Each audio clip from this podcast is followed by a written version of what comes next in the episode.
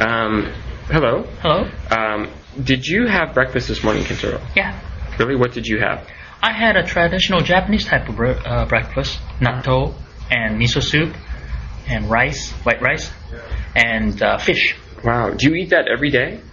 Um, yeah, m- maybe five days a week I will eat Japanese style breakfast Oh, really? Okay. Nice. And do you eat it at home or at a restaurant? uh, at home. At home? Okay. Do you make it yourself? Mhm. Oh, really? Okay. Um, what is a typical American breakfast? Well, I'll say something like um, just uh, toast and, or cereal and orange juice or milk Okay. Great. And have you ever had breakfast in bed? in bed. Yeah. No, not really. No. Okay. And um, what time do people usually eat breakfast in Japan? Well, I would say, but maybe seven to eight, something around that. Around seven or eight. Okay.